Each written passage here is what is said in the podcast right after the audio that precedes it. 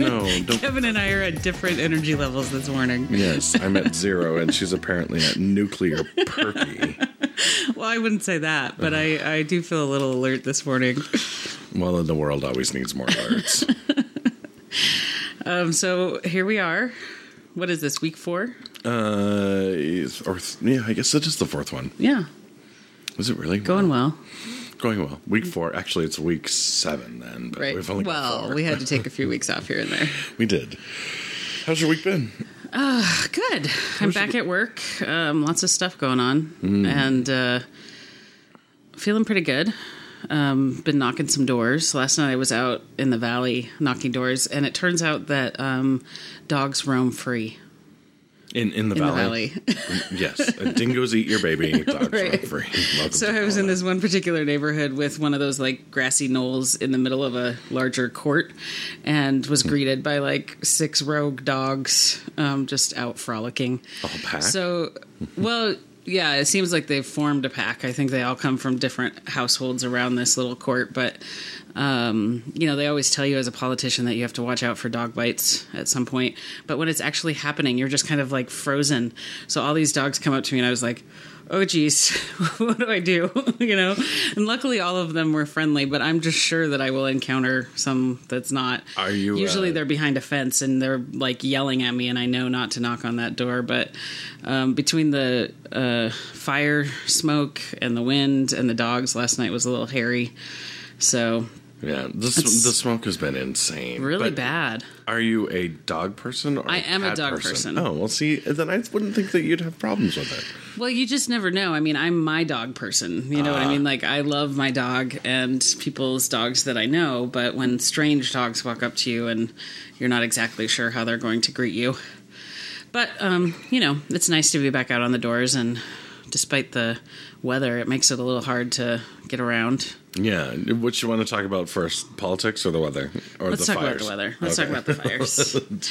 Uh, Woke up one morning and looked outside, and there was just a haze. Exactly, and everybody's like, "Oh, is it fog? Is it fall?" No, it's actually smoke. Yesterday, Right. ashes were falling from the sky as if Mount St. Helens. Yeah, it makes it really hard to breathe. I forget because we had a couple summers there where it wasn't too bad. Remember when the Canyon Ferry fire was going on, and basically for like a uh. month you couldn't open your windows here. I don't know so if I was back for that or not. I, I remember that we had a, we've had a couple of summers that were smoky, but I don't remember a fire out at Canyon Ferry. Of course, Oh, yeah. that could just be because I wasn't paying attention. It went on for a good month, and it was like the month of July, and it was the hottest month, and you couldn't open your windows because the smoke was so bad. Um, I think it was maybe 2007 ish. Fun. Anyways, um, makes it a little difficult to breathe. Yeah, and, and we've had that, but I'm used to growing up here, and every August is like that. It's like you know, it's fire season, and how can you tell? Because you can't see the sun. Or if you do see the sun, like last night, the sunset was amazing because it was like bright red sun. right, right, because it looks like you know mm, nuclear It's on winter. fire. exactly. but it's been nice. I'm uh, enjoying the last days of summer. It's going to get cold soon. It's, football got- weather, though. It's, it is football weather, and it has gotten cold really quickly. Yes. Like this morning, I got night. up, and I still wear shorts because I'm an idiot. But uh, you wear shorts all year. I know. Mm, Come on. I realize this, uh, but I got up this morning and I was like, "Ah, it's a little chilly." Because I was thinking we could record the show outside, but then I was like, mm, "No." And they're still weed eaters. Oh, are there? Yes. Bastards. So football season. Football season. You yeah, can so smell it in the air. Well, yeah, and you can see it online, everybody, because uh, yeah, the first two games were last Friday, and actually they went really well. We had a little bit of a hiccup um, with MSU Northern Mm. um, and the Carroll game, which was really unfortunate. But it was kind of funny. We missed the first quarter, well, most of the first quarter, and uh, How come? The internet wasn't working. Um, but two things that were very interesting that happened. One was that because the internet was supplied by CenturyLink, which used to be Qwest. Um, I called Qwest, and obviously it's not my account; it's owned by the university. Right. And but I called Qwest, and not only did they look up the account, they sent a tech. You know, I'm not the customer, and I was Wow. telling them what was going on. They're like, "Yeah, we'll send a tech out," and that was awesome. That's that, great. That you know, so that It's level. that Haver customer service. No, that's the customer service of CenturyLink, and I think that's really interesting because Qwest customer service was basically like, "Oh, we're the phone company, bite me." you know, so um, so I thought that was really cool. So you know, shout out to CenturyLink because they really did do, and they stepped above and beyond, and they they knew what was going on, and they were like, "No, we'll get somebody out there." Nice. Turns out um, it was a fairly easy fix once we figured out what it was. Got it fixed, got up online. Everybody was happy. But what was really funny is that before we got it up online, of course, everybody's tuned into the um, live stream. Right. But it's offline, so it's just bars. It's not bars and tones because it doesn't send out tone. That would be really annoying. But it's just bars and it says offline. And at one point, and there's a chat room that people can chat in. At one point, people, are, one guy goes, um, "Just curious, are there really 350 people watching an offline signal?" and I chat back, "Yes, I'm terribly sorry." We're so sorry. so who won? Carroll, uh, pretty decisively, um, and uh, it was it was a good game. It was a good game. And then the other game was uh, Rocky was playing against Jamestown, but they were playing in Miles City, so that was put on by um, the cable company out there. Mid Rivers, I think is the. Cable. I'd have to check. Anyway, they put it on. It was a, it was a great game, but Rocky just stomped on the Jimmies. Um, we- Did you have to go there? No. Thank God, no. Miles It's a bit of a trek. That would be hell. Yes. Um, no, I was here, and I, you know, I was watching both of them, and I had them both up, and I was doing some other stuff that has to be done for them. But uh, it was literally one of those um, impressive, one of those games where you realize that the Frontier Conference, because Rocky is a good team, a very good team, Mm-hmm. but in the Frontier Conference, they're still Midland.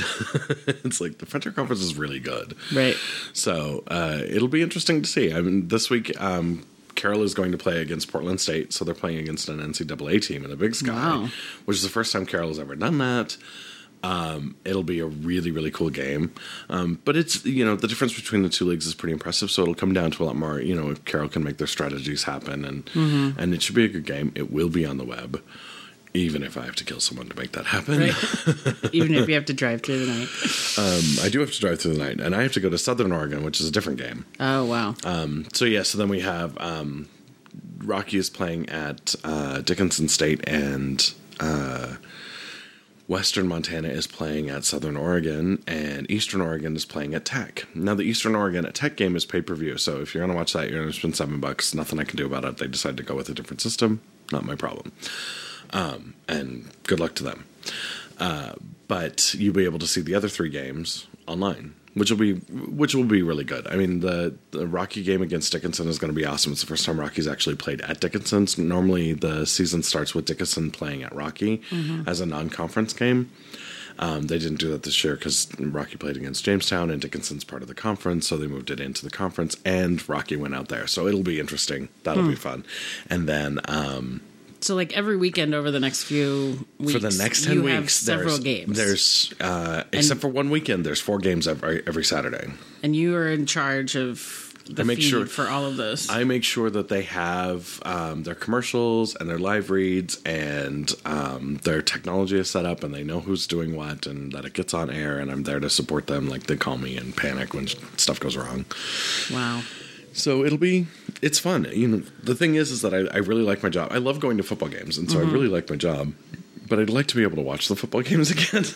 this will be Right. the way this year is looking right now. It looks like I'm not going to get to see Carroll again until I might see the homecoming game, and that would be the first game that I'll see, which is September 21st. Just because you have to be other places, or you're busy. Because I, I'm. Mm-hmm. busy working with three games, and, and you know, football is really important. Plus, it kicks off the year, and we've got new teams in place, and so, like next week, this weekend's stressful because I have to go all the way to Southern Oregon, which is 15 hours away. Uh, and uh, sorry, don't mean to bore you. No, no, I'm just thinking 15 hours is long. That was a sigh. Um, I'm very excited to listen to a lot of podcasts that I've gotten behind on. Yes. Um, and not my own. I'm pretty well up to date on my own. Um, but I, I have to go to Southern Oregon this weekend, and I have to deal with some stuff in Portland. So I'm kind of back and forth the 10 hours that it'll take to get between the two twice, and then have to come back. And I've got to play and all this other stuff. But next weekend I have to go to Dillon because it's our first home game. I don't know why I forgot to turn my phone off. People are calling us. Kevin's important. People are not calling me anymore. um. Next weekend. Uh, yeah, next weekend I'll be down in Dillon because they have an entire new team of people because everybody that was working there last year kind of left. Not kind of left, actually left. They're Right. gone. Which you know that happens when you're dealing with students but i had a couple of people that weren't students that were working but the ad left as well. So pretty much it's a whole new regime down there. Oh wow. which you know and and they found some good people. They're very excited about it and they're looking forward to doing things a little bit differently. Last year it was very much that team did stuff and so nobody else got trained which i you know i didn't like that. They were a great team. They did a great job. Um, in fact they were one of the best i'm really kind of pissed they're gone. But because they didn't train any students they didn't have any fallback if somebody left because they didn't have anybody else that could step in. So now we're in this situation where we're starting over from ground zero with them, which I don't want. You know, it's much better to train a whole bunch of people and add people in and have students involved. And yes, the students are going to graduate, but you have other students coming in, so you can constantly cycle training people Right. up. So So these on the ground teams, they're also like camera operators and stuff like that. Too? yeah, so they generally consist of a director, a runner, uh, three camera people, and then an announcer. Wow. Yeah. An announcer. That would be a fun job. Yeah, um, if you know what you're talking about with football, and you know the funny thing is, is that we get for announcers, we tend to get people who at least have some skill at announcing, or we try to. Um, but I'm kind of, I, I wish it was a class. I wish people would actually, you know, have students do it and do it for every single athletic event. Because whether we're doing it as a revenue game or not, um, they should be doing stuff like that. Because you know, training people to talk intelligently about what's happening live is a skill and it's a good skill to have whether you even go into Sports broadcasting. sports or not. broadcasting or Yeah. not because it, you can use it in, in so many other things to describe what's going on to get a handle on what's going on to improve your writing to improve your everything so you know it's called thinking it's this wonderful Mm-hmm. Thing fly. that um, We're not doing right I now. believe colleges are supposed to be doing. so yeah, so football is in the air, um, and uh, it's going to be fun. Are you going to sing at a game again this year? I am. I will be singing the national anthem a couple of times. Um, I actually already sang once for the. They were. it was at Carroll, and I just made sure that everything was okay for a soccer game. And I was just standing there, and they're like, "We forgot the iPod. We don't have the national anthem." I'm like, "Give me the mic. Give it to me. we'll be fine." well, I would like to see you, so let me know when you. oh yeah, absolutely, absolutely. So that's, That's great. Um, it usually is. Well, you know, not to not to toot my own horn, but I'm not one of those people that you know the national anthem has gotten out of hand. It's really gotten out of hand. Whitney Houston was the first person to do it in in sort of this dram- overly dramatic style. I mean, and she was wonderful. Her version of it is still one of the best. Right. But then everybody since then has tried to take that idea of the national anthem and make it their own, which some people can get away with it, most people can't. But especially when you're talking about non-pro singers, not a good idea. Just keep it simple. Right. And I'm I'm I'm of the mind that they're really not there to hear me sing the national anthem. They want to get pumped up for the game. So I actually sing it pretty quick.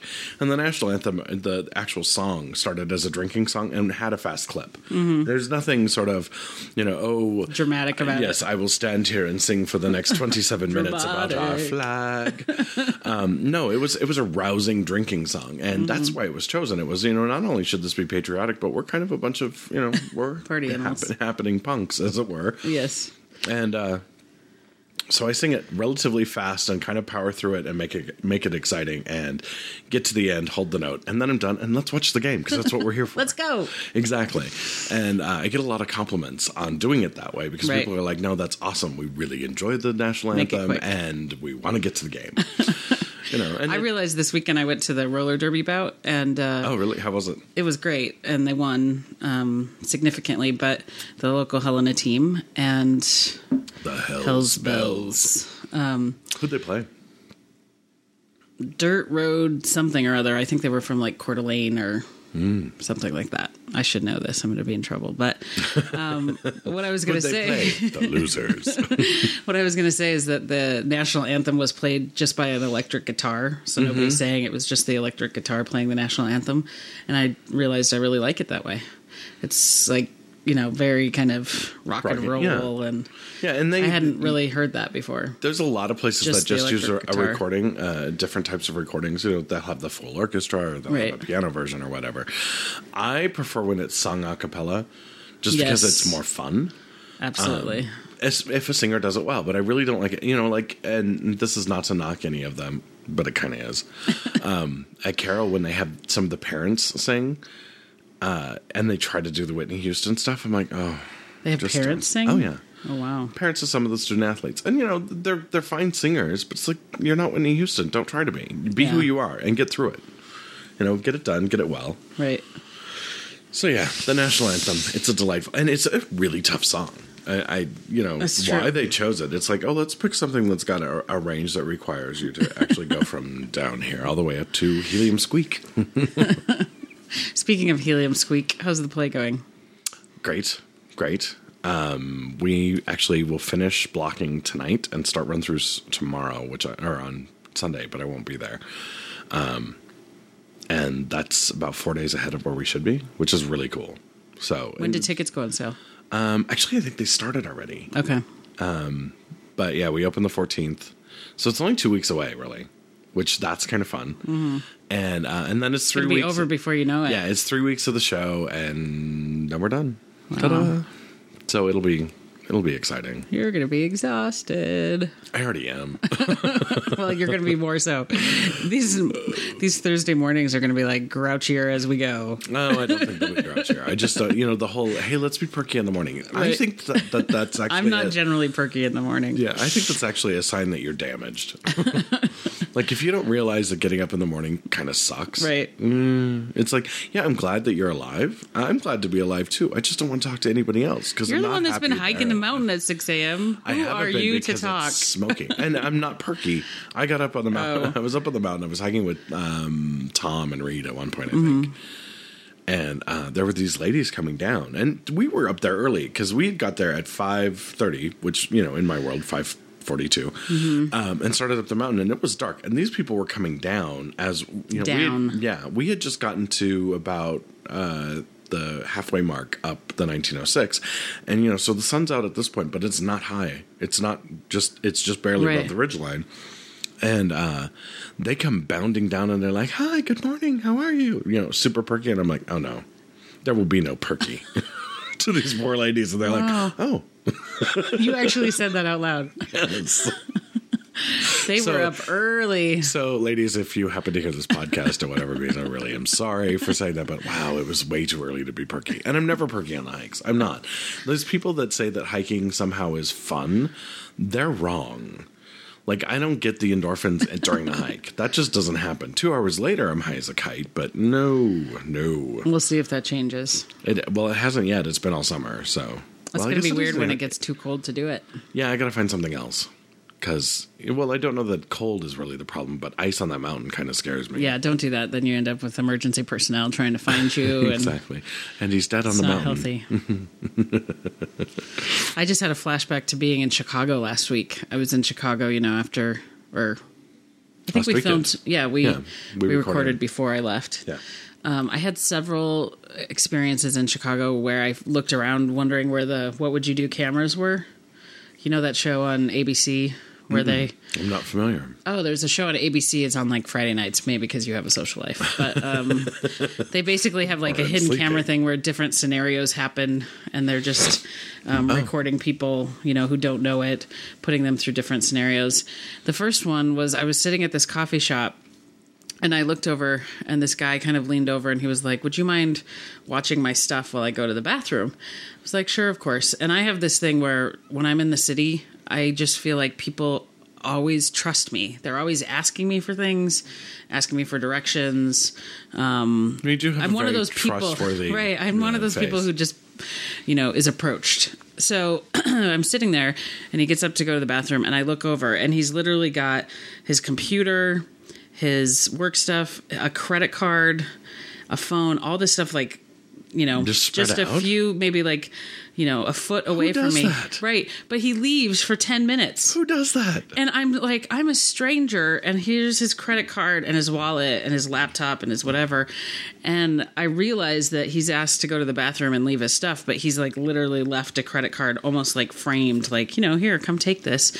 And so I look around and I'm like, oh my gosh, what is happening? You know, where's the cameras? camera? Yeah, exactly. Because it's like, will you be tempted by the credit card sitting on the thing? Which of course I wouldn't be, but it was just interesting. And so finally he came back like 10 minutes later. Um, and then the other thing that happened is my friends and I were, were out at a famous Chicago pizza joint and we had to deal with a table of drunk men. Um, you know, uh, no Or, offense to or, the as we like to call it, Right. you were out.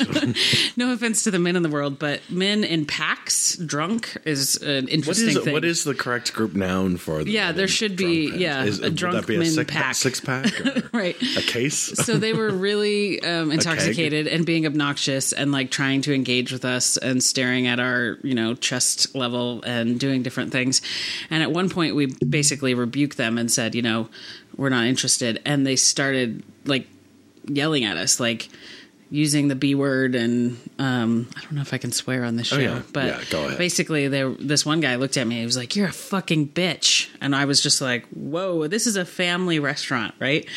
And so another what would you do? moment because i look around and all these tables of people see that this is happening that Mm-hmm. these guys are basically like harassing us because it was for women.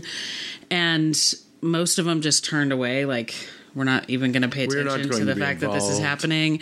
And then a table behind us there was this guy with his partner and um, he made eye contact with me to see kind of you know do you need any help or whatever. And we were able to handle the situation and eventually like one of them passed out in the bathroom and they all left. And but it was really obnoxious and it was just ironic because we were in chicago for a sexual assault conference and had been Right. at a Weren't training we that day this last Yeah. week about how the, you're trying to train people to exactly. intervene? exactly and so we were you know just at a workshop earlier that day about sexual harassment and then we're in this you know just trying to have dinner and being completely harassed by these drunk men who all looked like on an average day they would be good husbands and like computer programmers or something. They were just kind of you know. Over the edge. well they were just they looked like normal guys. It's not like you know and we always talk about that but it's not like people look a certain way and they can still Yeah, you can't tell a rapist by their looks. right.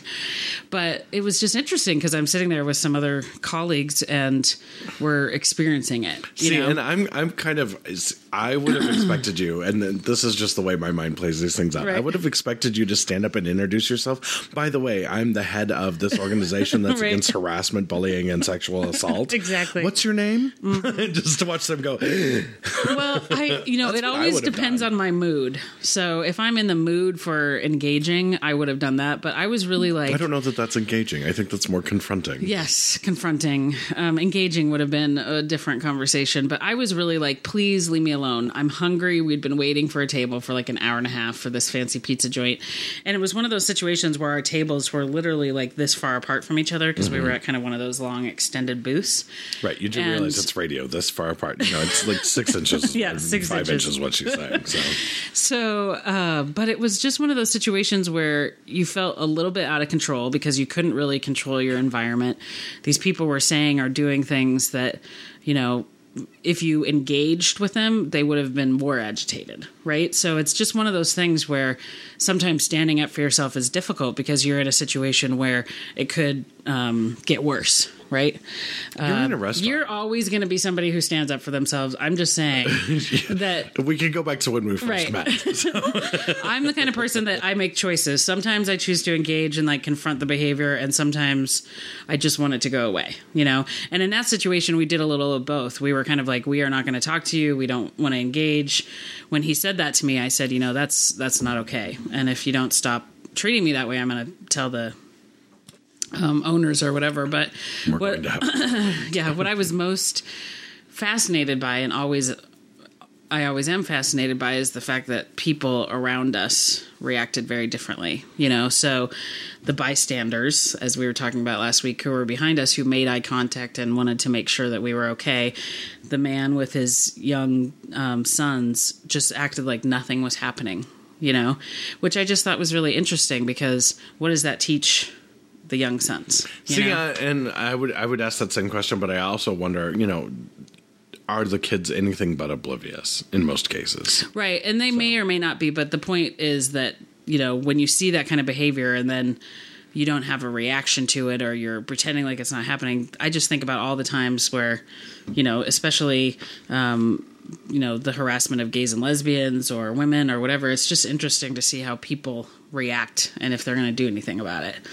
Um, so we got to have some of those great experiences. And then the only other weird experience is I was standing on the street, again, like looking at a map, trying to figure out where to go.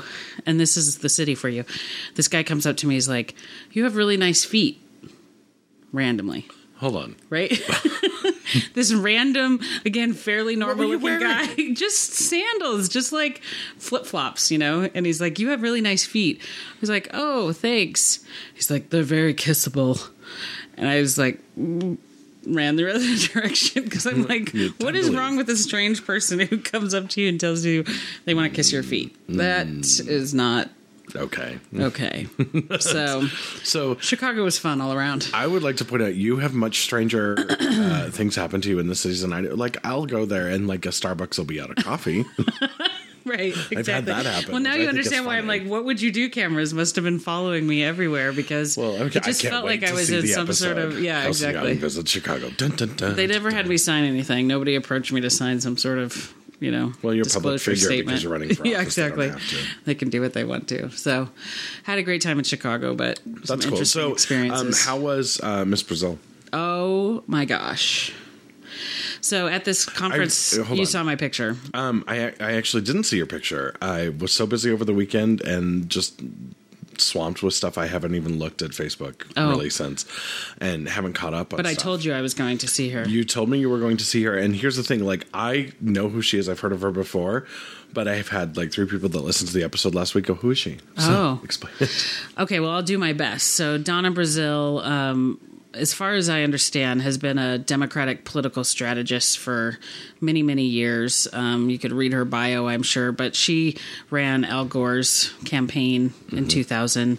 She's an African American woman from um, New Orleans.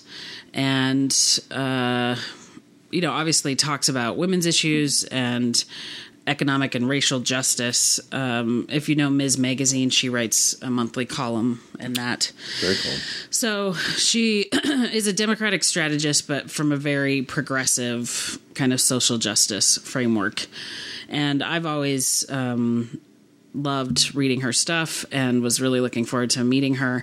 And of course, she did a keynote at the conference I was at, and it was fabulous. It was very down home in the sense that she's from New Orleans, so she has that kind of southern charm thing going on, and talked a lot about like as a movement so as people trying to end sexual violence how we could you know maximize um, our ability to make change given the current environment um, she also talked a lot about women running for office and the importance of doing that. And um, I had an opportunity at the end of her speech to go up and introduce myself and got a little picture, and it's on Facebook and stuff. But it was really, really great to meet her. And she's written a few books and so that was really inspiring.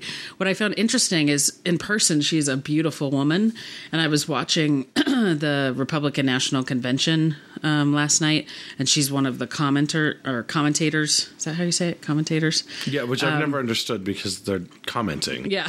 so commentators. Right. It's like they're, they're commentators as Transformers, opposed to right. non-commentators. so she was on the same panel with like Diane Saw- Sawyer and George Stephanopoulos or whatever. watching- was that CNN or ABC? ABC. Okay. She's a commenter, commentator for Talking um, Head. ABC. Just go with Talking Head. and oh my gosh, the camera lighting was horrible. They just totally changed the way she actually looks in person. You know, her hair looked much grayer and it just kind of washed her out and it was just interesting to like have the experience of meeting somebody in person and then seeing them on TV like days Mm-hmm. Later you look so different Well, I don't know what's been going on with the the um, conventions because well, it's the TV stations because I saw Fox and I saw um, CNN, and I don't know if they pissed off every makeup person in the world, but Right. everybody looks like crap. Yeah. I mean, Or the lights are too bright. Yeah. Megyn Kelly on Fox, and she's beautiful. She kind of cracks me up because she has this weird liberal streak through her that just Mm-hmm. pops out randomly and takes people on, which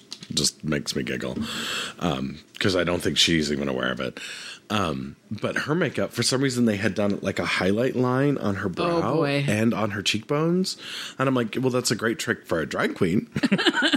and then they gave Except her for we can actually see you. They gave her fa- fake eyelashes that look like they weigh seven pounds. Oh, my god! She's going to have the biggest muscle above her eye. It's going to look like somebody punched her. Well, I don't know what's going on down there because ever, like you said, everybody looked oh, off, Oh, yeah, and, and- it was and- like the lights were too bright. and most but you of know, the when you're an African American, no you lips. can't you you can't do all of that. You know, Well, you there's a can. whole. There's well, no, no, I'm just just 'em. saying you can really make somebody look bad if you don't you- have the right lighting. Well, you, know? can make anyone look bad with the with the wrong lighting. I mean, there was a great trick actually. Speaking of drag queens, there was a great trick trick that they used to do is, which is uh, throw on a red filter, a red gel over the lights because all their makeup disappears. Oh boy. but if you have a panel of white people and one African American person, you have to adjust the lighting because it's different. well, or, or or know that you're doing the makeup for you know lighting that's going to be super bright, so you have to make sure the shadows make it's sense. really and some other unfortunate because she's a beautiful, you know, vibrant looking woman. And last night when I was watching TV, I was like, I would never have guessed that was the same But person. can you imagine? Okay, so have you been to the convention? Are you going? oh no, Um, no, thank you. So have you ever been to one before? No, but I've watched them all. Can you imagine what you go through to be there? Oh. Apparently, everybody's been talking about how Tampa is basically a military zone. Oh, There's right. drones flying overhead. Security Yeah. get through is, is impossible, and you know, I- Rachel Maddow was doing a program the other night. She was talking about how you couldn't bring string into you know some radius of the convention, not string, but like wire, right? So you could have wire that was this long, but not this long. She was doing a whole thing about it. really why? in terms of security. Who knows? Because you could you could like you know strangle somebody, tie them down, something or other with a wire. you could braid your hair and do that. Exactly. I don't understand. No, I have not been to a convention, but I am excited for Denise Juneau. You heard she's speaking. Yeah, Denise is speaking, and isn't Schweitzer speaking as well? Well, I just read the list of women, so maybe ah. Schweitzer is, but there was a big deal about what 10 women were. Well, it was just this news story about that 10 different women were chosen to speak, and Nancy Keenan um, and Denise Juneau, both who are from Montana, have been asked to speak. Nancy is now she's retiring from her position. she correct? is. She's not yet retired. She has another, I think, six months to a Yeah, year. so it'll be after the after the election, Right. after the after everybody's sworn in. Yeah, so those But- of you who don't know, Nancy Keenan's a big name in Montana, especially. yeah, a big part of politics, and she's Yeah. coming back here. She's moving back home. yeah, she's going to make some waves. That'll be fun because she's sure. she's one of the. I'd love to have her on the show, but you She- know oh, we'll put the that we'll would be quite the catch. we'll put the uh, adult tag on that. exactly. Um, speaking of guests, though, I actually was online the other day, and I've been listening to. Um, do you know the comedian Jackie Kashian? She's hysterical, and she has this podcast called The Dark Forest. The Dork Forest. Yes, um, she's a ranger of the Dark Forest, but basically, she just talks about the talks to people. She has them on her show, and she talks to them about the things that they dork out about. Nice. Anyway, so she was. I would uh, totally love to have that conversation. Right. So, well, you'll love this because I was talking to her and um, she was talking about somebody talking. She had tweeted to somebody, you know, hey, I'd really like to be on your show. Just let me, or I'm really sorry I can't make it on your show, or something like that, or they couldn't be on her show. And I just randomly tweeted back to her. I'm like, hey, I'll I'll be on your show anytime. And she's like, great. What would you like to talk about? And I was like, oh. Wait. And I, I was like, and I said, you know, if you can come on mine. She's like, oh, I love coming on shows. That'd be awesome. So, Nice. um, I, I'm sort of throwing this at you because I. Where is she from? She actually lives in L.A., but she's from Wisconsin, Minnesota. Okay. I How would that She work? lived in both. Uh, we'll do it online. We'll have her Skype in and we'll Nice. record it. Um, but well, I've, I'm certain that at some point we're going to want to bring other people in, so Oh, yeah, keep absolutely. it keep it interesting. yeah, um, so it was really kind of funny because I was like, "Oh no, we're just we kind of dork out about politics, which we do. Um, politics More than just justice. politics. Yeah, we but- dork out about a lot of things. Uh, yeah. So anyway, and I'm really excited because I've been listening to her podcast for probably five months. Wow. The first time I had never heard of her before, because she and I should have because she was on Last Comic Standing like three different seasons. So her profession is comic. yeah, she's comedy. a stand-up comic, um, and she's hysterical. Um, and um, but I didn't watch Last Comic Standing because I can't stand that. I can't stand reality shows. I just can't do it. Or But the guy um, that's the host of that show. Oh, I don't even know. Um, but she was on Aisha Tyler's uh, Girl on Guy podcast, and she was hysterical. And I was like, oh, I've got to follow. The, you know, they, they mentioned the podcast, and so I looked it up and added it to my list of podcasts that I listen to, which has now gotten unmanageable in the extreme. But uh, uh, it's one of my favorites, and she has these people on, and they're so you know they're just they seem kind of random. Obviously, they're people that she knows or meets in different capacities, but um, she brings them on, and they talk about the things that they they just get wildly excited about, and it's a great show. so I'm kind of to write excited down for the that. title. I'd like to Yeah, the to Dork it. Forest. Yeah. You can be I'm a, sure a ranger that. of the Dork Forest. so, um, so we Yeah, that would be fun. I think we should have a guest maybe next week or the week after. Yeah. could be fun. Works for me. So yeah, um, the convention. Yes. So Denise Juneau will be speaking, which is pretty great. And Um, did you watch the Republican convention at all? I was watching. I've had rehearsal night. at night, which has been I've been really busy during the day, and I've had rehearsal at night, so I've managed to avoid most of it. But last night, unfortunately, I got home and it was on TV, and I was watching a little bit of it, and like Ryan's speech where he was talking about the plant.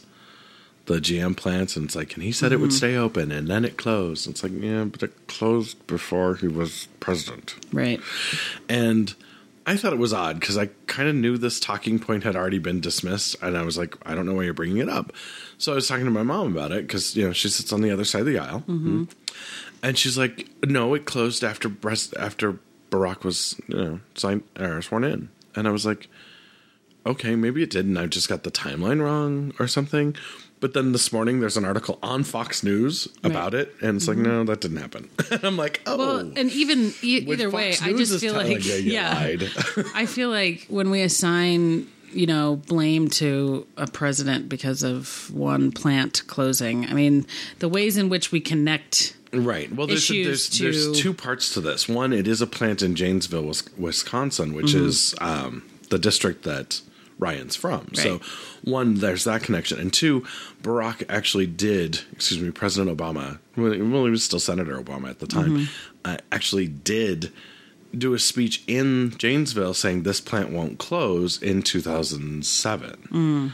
So, you know, he was like, you don't feel like to me. So there was some grandstanding on both sides that kind of make it an If you elect situation. me, I'll keep it from happening. Right, you know this this won't go away. You know, but the other side of it is they were talking about the the cost for the benefits. That that it was seventy bucks an hour for union workers there Wow. versus the forty eight dollars for the Toyota plant that uh, down outside of the union state. And this is where you know I'm going to get in trouble with a lot of a lot of progressives for this. Mm-hmm. Don't don't even go down this road. well, this is this is one of those things where it's like, you know, how reasonable is that?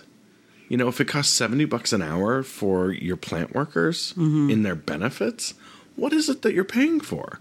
Because they aren't getting that great of benefits. You know, are you just not negotiating your benefits well? What's going on? Because I don't mm-hmm. understand it. Because I, you know, I've looked at what my actual, you know, being a small business owner myself now, I know exactly how much I spend. I, I don't even spend that much amount, that high amount of money on me, mm-hmm. and I'm the CEO of my own company.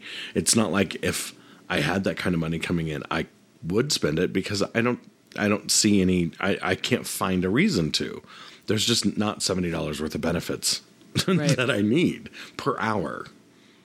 Not overall. I mean, I spend well more, way, way over seventy bucks, those but not. those positions or those jobs that were in that plant were probably pretty standardly high paid jobs, you know, in terms of an hourly wage and benefits. But certainly, I mean, that's the benefits of union is they negotiate strong contracts. Well, they do negotiate strong, strong contracts, but if they negotiate to the point that they put the business out, I think that that's an issue. But the other side of it is that I see that the CEOs get paid so much that it's f- fucking ridiculous. Right. No excuse. And um, when it was working at GE, I ran into a situation. I actually got laid off at one point, and I was like, "Okay, so you're laying me off because I was an employee, and then they brought me back as a temp." And I'm like, so you're laying me off, and now you're paying instead of paying my benefits, you're paying a temp agency far more than my benefits cost because now I'm not classified as an employee. You get to write these numbers different for Wall Street. Mm-hmm. You're dicks. Mm-hmm. So I do understand both sides of the argument, and I know it's a really tough balance between the two. But I think sometimes it gets out of whack, and and both sides go wrong. Mm-hmm. You know, so I, I I consider both sides have their issues. Right. Um, in most cases, I'm generally going to side with the worker because because mm-hmm. we do get screwed working for people all the time. I, I watch it happen constantly, but I also watch you know. I also know that you know when my when I was growing up, my dad constantly had to deal with the unions doing strikes on the bell system, mm-hmm. and you know he wasn't getting as much as his employees, and he'd have to go and cover the switchboards and make sure that phone calls could go through to emergency services. So you know, there's that other side of it that kind of goes, well, but wait a minute, Right. you know. So there's there's it's a complex issue. It's never black and white. It is, and I guess my concern is that um,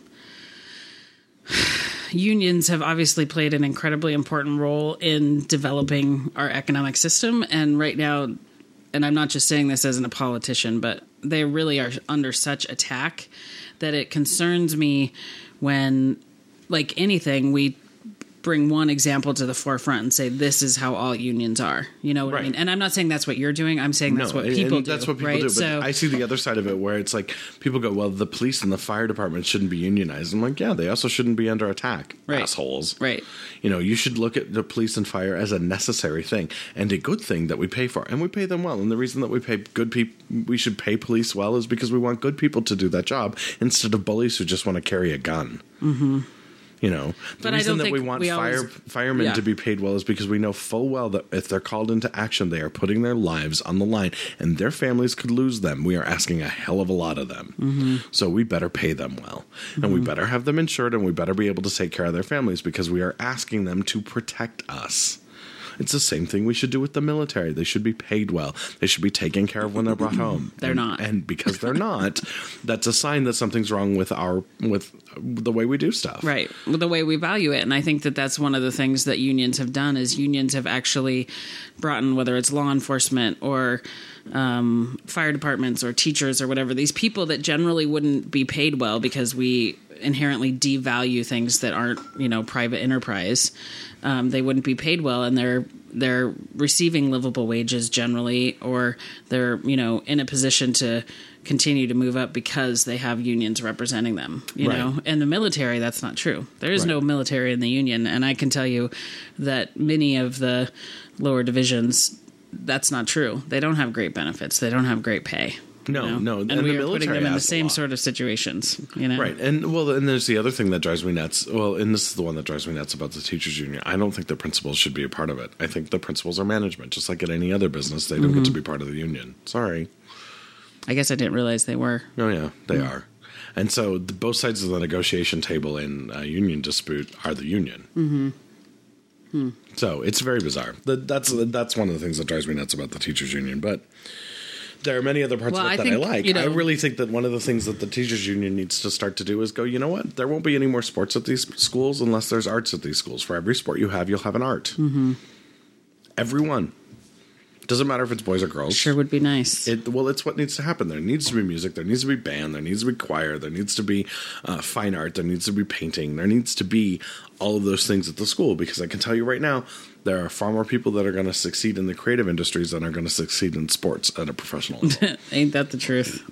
it is the truth, Absolutely. and it's you know it should be taught. It should be it should be raised up and made something that we do. Mm-hmm. So.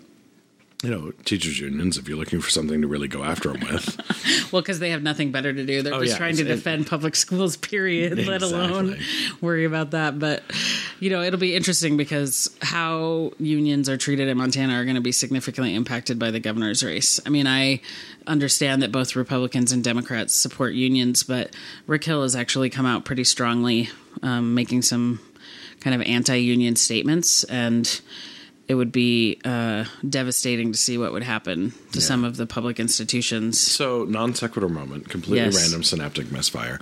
But where? How do you feel about? And it's the public unions thing. Um, why is the governor involved with negotiations at all with the public unions? You know, I don't know the history. History. I don't know the history of that um, particular that structure. But yeah, but how else would you do it? well, you'd have a legislative committee called the budget committee, Right. Don't we have one? So we have, we have a committee. I mean, that- we have an interim finance committee, Right. But They would be the ones that start the negotiations and, and get something to a workable level, and then they take it as a bill before, but at least they did it. Then it comes from the legislature, who's they control the purse strings. They're the ones who are supposed to do this stuff. I do think it's structurally flawed. And, you know, last session was the first time that it ever was an issue. I mean, before then, the governor negotiated it. They brought it to the legislature. The legislature approved it. So, you know, part of it is one of those things where you realize that something's structurally flawed because it didn't go right for the first time. You know, But if anybody, but I, I, I would it- imagine that whoever came up with it at whatever time, part of it is because most of what he's negotiating is the pay of um, people sort of within his administration, so to speak. So, you know, all of the various state agencies he appoints the directors of. so they're he all kind of cons- they're all considered part of the executive. Most well, of them. well, except for that. Here's the thing about the way Montana works: is that we have all the members of the land board. They appoint to their own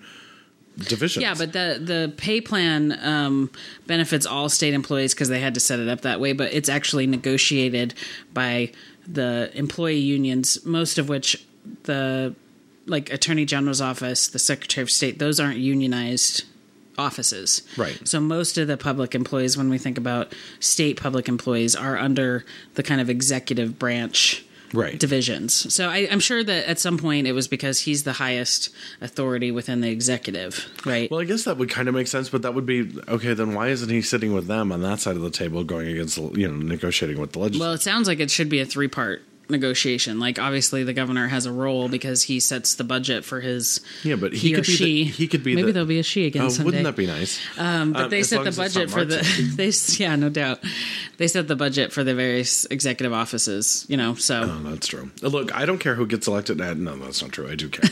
but um, either one of them, uh, Rick or uh, Steve, uh, either one of you get the office. I just want to be in charge of ITSD for six months. why? what are you going to do? I, and, one, And what is ITSD? Because some people so ITSD is actually the IT department for the state. They take care of making sure how the internet works and all that sort of stuff for the state. Could you do anything about the legislative feeds? Uh, yeah, well, that's one of the things that would fall. One one of the reasons they're so bad is because legislative services has had to take it on and do it themselves Mm. instead of having ITSD do it because ITSD one doesn't want to and two doesn't do it right, and so it was really horrible. So they took it back in and did it themselves. Um, and ITSD tried to fight with them, so the legislature threatened to pull ITSD's funding, and there was a whole big brouhaha. Wow. From what I understand, I haven't gotten into the details of it, but basically, I just want to be in charge because what I want to do is there's one policy change that I would make, and that would be if you work in ITSD and somebody asks you if we can do something, the first word that comes out of your mouth is yes, or you're fired. It's that simple. So is ITSD a state department or is it a It's part contractor? of the it's, no, it's part of the Department of Administration. And what's funny is the head of ITSD actually isn't an appointed role. It's so far it's far enough down, and Uh-huh. I would change that structure too. I think ITSD needs to be one.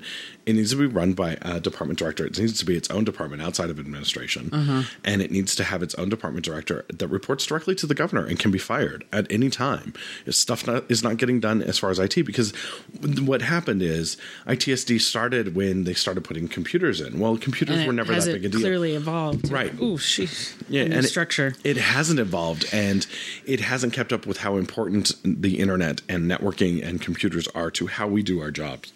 You know, everybody does their jobs this way. And so ITSD is still bogged down in the it's an outgrowth of admin because admin was the one who took care of getting the business machines and computers were business machines at the time and they really don't they never Oh, evolved to the point of actually being a service that they need to be. and are and- they like they're setting up systems, but they're also the kind of Oh, they're the ones who have said. technological support for They're- all the state agencies. Did you ever read Dilbert? a little bit? There's a character in there called Mordac, the IT. The, he's the um, defender of IT, or the and basically his role is to stop people from using their technology. Mm-hmm. That's exactly what ITSD has done, and it's not like they're bad people, but it's just their mindset is we have to protect everything, and so they say no all the time. That's their answer. Their standard answer to everything is no, Mm-hmm. and it's a fundamental change in how they see the world to tell them that the new policy is you have to say yes. and I will not only write you up, but the third time that you do it, that you say no, I will fire you. Hmm. And I know that there would be somebody who goes, okay, well, this policy is in place, but he doesn't actually mean it. And I would fire someone. Right. And I would do it, and they'd be gone, and I, and everybody would know why. You can't say it because, of course, there's the employee, you know, protections mm-hmm. and whatnot that you have to do. But everybody would know that that policy was in place. This person broke it. They are gone. He's serious. And I, you know, How much staff do they have? Is it a staffing problem? no, it's not a staffing problem. It's an education problem. And and what it literally amounts to is that they've got a bunch of people who are good in their area but never grow. They don't do any training. They never send them out to do new things. They don't ask them to learn new technologies, and so they don't know what's going on. There was a request to put um, iPhones into the service. They're still using Blackberries at the state. It's 2012 mm-hmm. um, you know, you should be able to use any phone that you want. It shouldn't matter. Well, they were like, well, that it doesn't connect to our email system. Yes, it does. It has since 2008. And it's perfectly secure, and you can wipe it remotely and set it all up, and it's not hard to manage. I can do it. I've done it. Mm-hmm. And what it amounts to is they don't go out and learn their stuff. They don't know the, the the details of what they're doing. And instead of embracing new technologies and finding new things and finding out one how it works and two how to protect it so that it's done right, they just want to stay in their little bubble and never go beyond Windows XP. You can't do that. We can't be effective as a state if you do that. Mm-hmm. There are other departments that have had to go outside of ITSD to get services done because ITSD has consistently told them no. And then that's when we spend a bunch of money on outside contractors. And Uh, Yeah, such. and we and we end up with you know the Secretary of State's office under Brad Johnson got screwed, um, and I don't really particularly think this was his fault. I actually think it's ITSD's, but basically he needed a new web service. Excuse me, a new web service to be done for uh, the notaries. Um, eh, ITSD said they couldn't do it. It went out to bid. It went to this company that's since gone under, and it's a black box that nobody knows how it works. And if it fails, it's a problem. You know, so they're so they've been doing paper paperwork to back it up just in case. You know, and, and that's just an unacceptable level of duplication of work because ITSD can't get their act together. So yes, I want that department for six months, okay. and it will be scary for them. but it will also be one of those things that's like, okay, If we have- anybody from ITSD is listening and you'd like to come on and uh, discuss this with us, please well, let and, us and know. the funny thing is, is I've talked to people in the governor's office of technology. I've talked to people in the secretary of state's office. I've talked to people um, at OPI about Mm-hmm. what they're dealing with. I talk to people at State Fund about what they're dealing with, and none of them have anything good to, to, to say about ITSD, which tells me there's a problem. so, who who are these people under? Who's the Department of Administration chair or like head person? Um, Janet something or other. I don't know. I don't actually know her name. Um, but the Department of Ad- Administration is the largest department in the state, but it's got everything from Everything. um, the the tort reform and defense and uh, Mm-hmm. you know paper ordering and flower gardening and all that stuff. It all falls under administration. That would be so much fun. Yeah, I mean it's it's a huge department and It's ITSD Kelly or something like yeah, and ITSD being as important as it, as it is to be so far down the chain is ridiculous. Um, so, and part of part of the reason that we spend so much money, I mean, there's a lot of money that goes into legislative services for their IT stuff, and it's not managed by ITSD, who should be doing it and should be doing it well, and instead they're not because they've had this weird back and forth with the word no a lot, and it just needs to change. So, you know, I mix. I think Steve Bullock is going to win. Um, my mom thinks I'm wrong, um, but I think it's going to be a close one. it is going to be a close race. But I, I- you know, it's the whole. I don't care which one of you re- win particularly because I don't think either of you are horrible guys. Right. I have my preference, which is Steve, but that's you know because of f- some very specific things that I have problems with with Rick. But I also look back at Rick Hill's uh, record and I don't see anything that's like scary, scary. He doesn't scare me like Mitt Romney does. And I also think that Rick Hill, you know, eight years ago is different than Rick Hill today because Rick Hill eight years ago was more moderate, and because of the political context now, it's like he has to take all these extreme positions. Right? Yeah, but it would be interesting to see what happens in reality if he were elected. If Yeah, those and- would and- stand or not. And I also have, and this is the other thing, you know, this is the discussion that I've had with several people. They're like, well, Bush was so horrible for the Union. I'm like, no, Bush was, he, I don't think he was a great president, but I think he proved something very important. The states, the United States, survived him. You know, the organization that we have survives Mm-hmm. pretty well from even even from somebody you consider horrible. And so that's what I keep reminding people on the right. It's like Oh you may not like Barack Obama, but I would like to point out the worst president in my estimation we lived through. I'm pretty sure we can make it through the one that's the worst in yours. Right. Exactly. so they're never that bad. You know, yeah, I had couldn't this- believe when I was hearing the Republican convention because I guess I just don't exist in many circles where I have to hear people trash um, President Obama so much. But um, I'm sure this is always true. But it just seemed really, um, they're just not very respectful of him. Well, they're not, but I I remember what people were saying about Bush, and they weren't very respectful of him either. You know, It would be really interesting to watch some of the speeches from that and this. I do think that, and maybe it's just my view of it, but I do think there's always kind of a racial, like other, he's different undertone that I don't know if that's the same as what when we talked about Bush, we were talking about policies or his not being very smart or whatever, you know. So I think it depends on how you look at it, but it, it was it's hard to watch.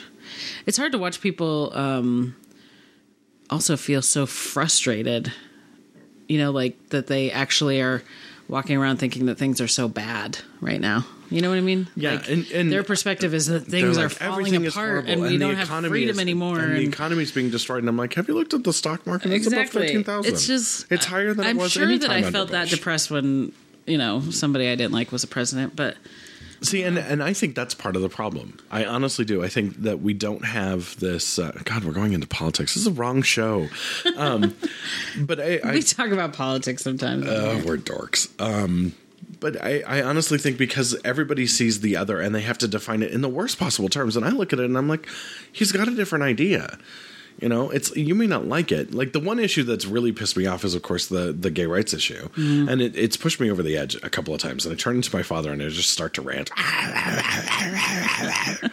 um, and which you know, when my mother and I get into it, it's it's kind of funny. She's like, "Yeah, but there are other issues to think about," and I was like, "No, there's really this one issue." Not when it's your identity. and and it's not even that it's well yeah it is core to my identi- identity but the the thing about it is if they can't figure out that equality is the basis for everything else that we do Mm-hmm. and they can't see me as e- an equal citizen then everything else that they do is suspect Absolutely. you know that's that's where it comes from and and it's because it's not because this is the only issue it's because this is the first issue this is the primary issue That is such a good way to frame it. And I think that so many people make it out like, oh, why are you a single issue person? Right, It's and- not about single issue. Well, it's about but it's primary. taken me it's taken me months to get to that point to to frame the argument that way because I was saying I was a single issue person. And I'm like, no, I'm not a single issue person. There's plenty of other- other things that I think are needing help and need to change. Mm-hmm. But this is the primary issue, and this is the the issue that if we can't solve this, then we really can't solve anything else because all of our all of everything that they're going to do if they get this wrong is suspect. Everything that they're going to do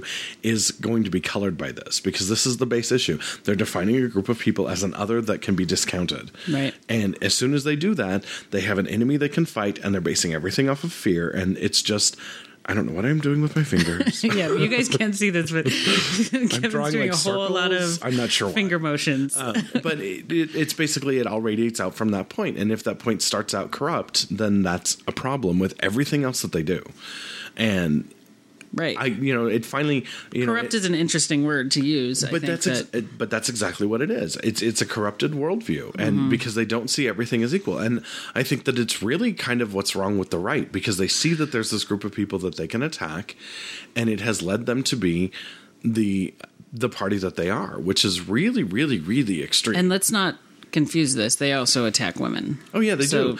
But that's because the, I got two first issues.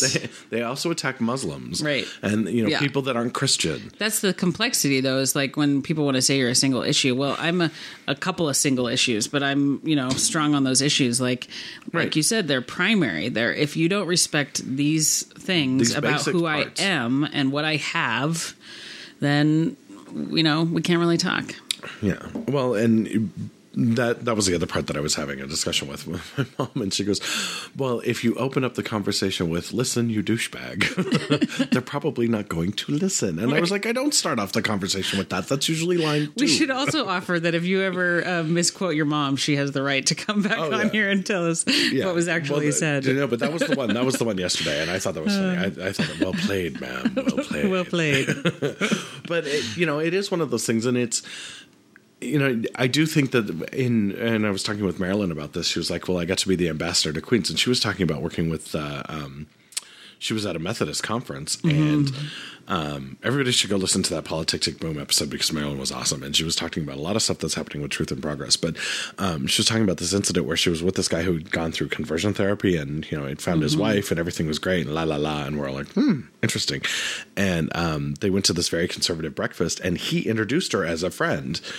And she got to meet all these people who were like, "No, we really don't believe this stuff. It's very nice to meet you. I'd like to talk to you about my granddaughter or this, that, the other." And so she was the ambassador from Queens, is what I like to call it. But that's, mm-hmm. you know, when I was living in Maine, same thing. I was very out. I am very out now. It's not mm-hmm. like anybody who meets me doesn't know right away that you know. oh, look, flames on his head. I don't know why. Um, you know, it's not like they don't know. Um, I think that's it's important for us to not go and hide in. Mm-hmm. And I'm not saying that people who live in San Francisco or New York or whatever are hiding in the ghetto in the gay ghettos, but I honestly think a lot of times when you live in rural America, you escape to the cities because I did, and that's exactly why I was like, I've got to find my tribe. Mm-hmm. But I have enough self confidence now and enough knowledge that being back in Montana in a relatively small city mm-hmm. and being out isn't an issue. And people who have issues, I can confront in intelligent ways and try to change their mind. And sometimes I win and sometimes I don't, but at least I'm trying. You know, and, and I think I think that's an, a very important thing is that we all need to be ambassadors for our tribe. Mm-hmm. Absolutely. Yeah, I mean, it's remarkable when you're in a city or when you're in a more urban area and just how much more, you know, integrated um, gay people are into the world. Like, there's less of that issue. And I think being an out gay person in Montana, you still are operating in a world that doesn't necessarily understand. Um, Right. But is actually way more accepting than you would think. Yeah, you know? absolutely. Um, I I don't worry about that kind of stuff. I hold my partner's hand, um, you know, affectionate in public, not trying to hide it from anybody. And I think that um, it sometimes has to occur to me that other people might take notice. But generally, I think I haven't had a problem. But I also know a lot of my friends who don't necessarily conform to gender norms who have a lot more issue. And I think, if anything, that's the work that we need to do even more so in, in rural parts of our country is just to. It's one thing for people to understand, you know, gay and lesbian, right? And they're starting to come to terms with it, but they're Right, it's still another this binary. right? There's still this idea that like men look a certain way and women look a certain way, and and we don't fit that idea. um, exactly and gender identity is like really complex so Of course, you know, we would look more like that if I'd stop wearing the tutu and you weren't wearing the football uniform. Know, but exactly. you know, so anyways um i don't even know how we got on this particular topic but I don't know either. Welcome to the Barack Obama. Misfire. Oh, right. So the Republican convention ends tonight, I think, right? Romney speaks, and then yeah, Romney at 10 week- p.m. I guess uh, will officially accept the mantle of candidate. I just cannot Republican believe Party. that that's who they picked as their candidate. I have to say, Why? I don't even know if we have enough time to go into it all, but I just feel like um, Just sum it up. For me, obviously, I don't agree with his stance on various policies, but he Which just ones? He- all- so many of got- them. He's got two on most. right exactly well that's part of it but he's also just like he's so robotic and like empty phony to me you know and i'm sure everybody thinks that about politicians but some of them are See, actually more realistic and this guy just feels so empty What's funny about this is that okay, so he does feel that way to me too. He feels very plastic. Oh my and then gosh. his wife feels plastic as well. Absolutely. And then, but what's really funny is Ryan, who I just I don't trust him, but No, comes across as plastic. No, it comes across as far more human. N- Not a good human necessarily, but oh yeah he reminds me i mean i don't know how old he is but he reminds me of people i've lived with my whole life like Yeah, people he's- i went he's to school our with. generation. He's the first Gen yeah Xer he's much more going down to earth and people are going to believe him i don't like agree with him at all um, i just feel like he is a person and he tells Right. you what he thinks and it's Right. actually real and, and and and even if and this is the thing that I really like about Ryan is that he tells me what he thinks, and I may not agree with it, but at least I know where he stands. exactly You know, and even if, he, if if I don't agree with him, I feel like I could go up to him and have a conversation and walk away from it knowing that at least I tried, and hopefully I made some sort of difference in it. Like I could have a conversation with him and change his mind. I feel like I could have a conversation with Romney and he would tell me he changed his mind, but nothing would change. Yeah, no, Ryan is absolutely one of those politicians who, and I obviously have dealt with a lot of politicians in my life up at the Capitol and stuff, and you can mm-hmm. tell the difference between the people who are like authentic and mean what they say and whatever. And those are actually sometimes the scarier people because if they have opposing views than you, then they are as dogged about it as I am, you know? Right. But the people who are like empty and kind of, you know, plastic or you don't really know where they stand and you just feel like, I mean, whatever he says tonight, I ju- it's going to have um, an empty quality to it because he won't. I don't feel like I'll feel that he's actually believing what he says. You know what I mean? Yeah. And sometimes that's just about a good performance. And a lot of people uh, accuse President Obama of being a good performer, but I don't know. I just can't believe that's the guy they picked. If anything, I would hope that they would find somebody that was a little bit more depth. you know? So I was having another discussion with my mother. But actually, I'm glad they didn't because then hopefully they won't win. Yeah, I, I think that honestly, if if, if the ticket were um, well, and you know Romney taking the lead has been weird the whole time. But if it, if it if he had managed to convince Condoleezza Rice to be Mm-hmm. his VP, I think he'd be a much more dangerous ticket.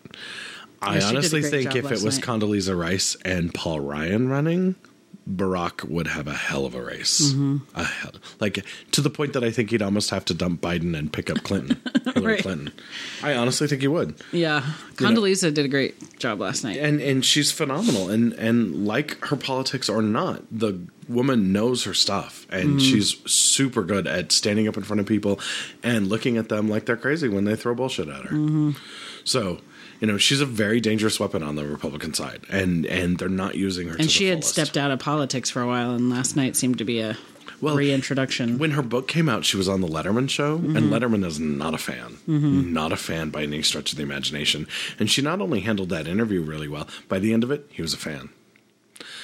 I you love know- women that do that. Yeah, and and uh, you know her. You may not like what happened when you know she was in office when she was Secretary of State, um, but she still you know she was given a really shit hand to deal with, and Mm-hmm.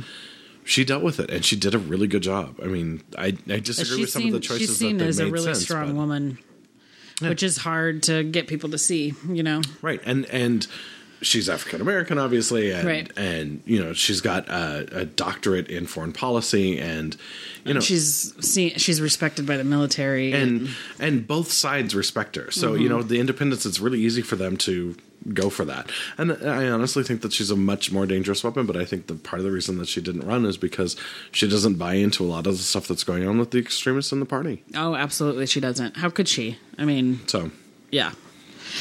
So, anyways, next week is the Democratic convention. I think it starts. now who do you know that's going because i know like i think there's like So- 12 There are people going Yeah. from Montana, and I was part of the like nominating convention that happened back in June.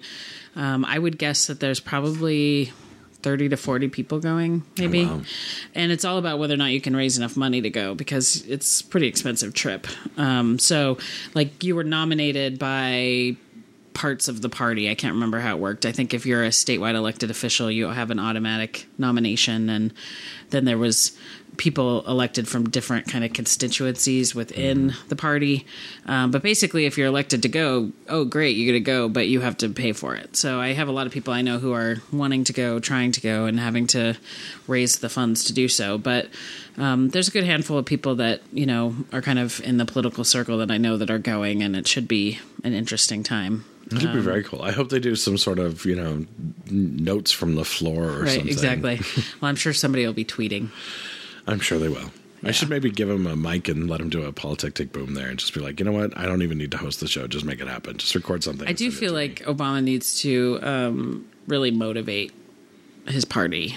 So I think they it'll. I, th- I think they've got some surprises up their sleeves because we haven't heard anything from them. And you know, the best kept been really secret are when they when they just kind of sit back and go, "Okay, you do your thing, and we'll have ours next week, and we'll show you how it's done." Mm-hmm. And uh, there's no better team at that than the Obamas. I'm Mm-hmm. sorry, there's just not. that's true. So.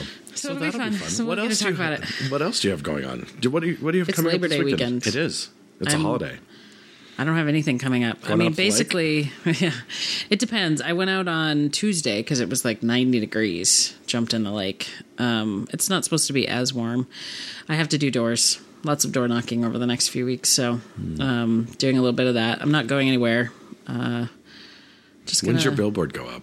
I know. Um, Is it still just the month of October? So October Yeah. first to. around then. Yeah, Nice. I'll let you know. I keep driving We're through the working on the intersection. I keep, I keep driving through the You're like, intersection going. Where's "Where is Cousin? it? Where's Where is Cousin? it?" No, it's not up till October.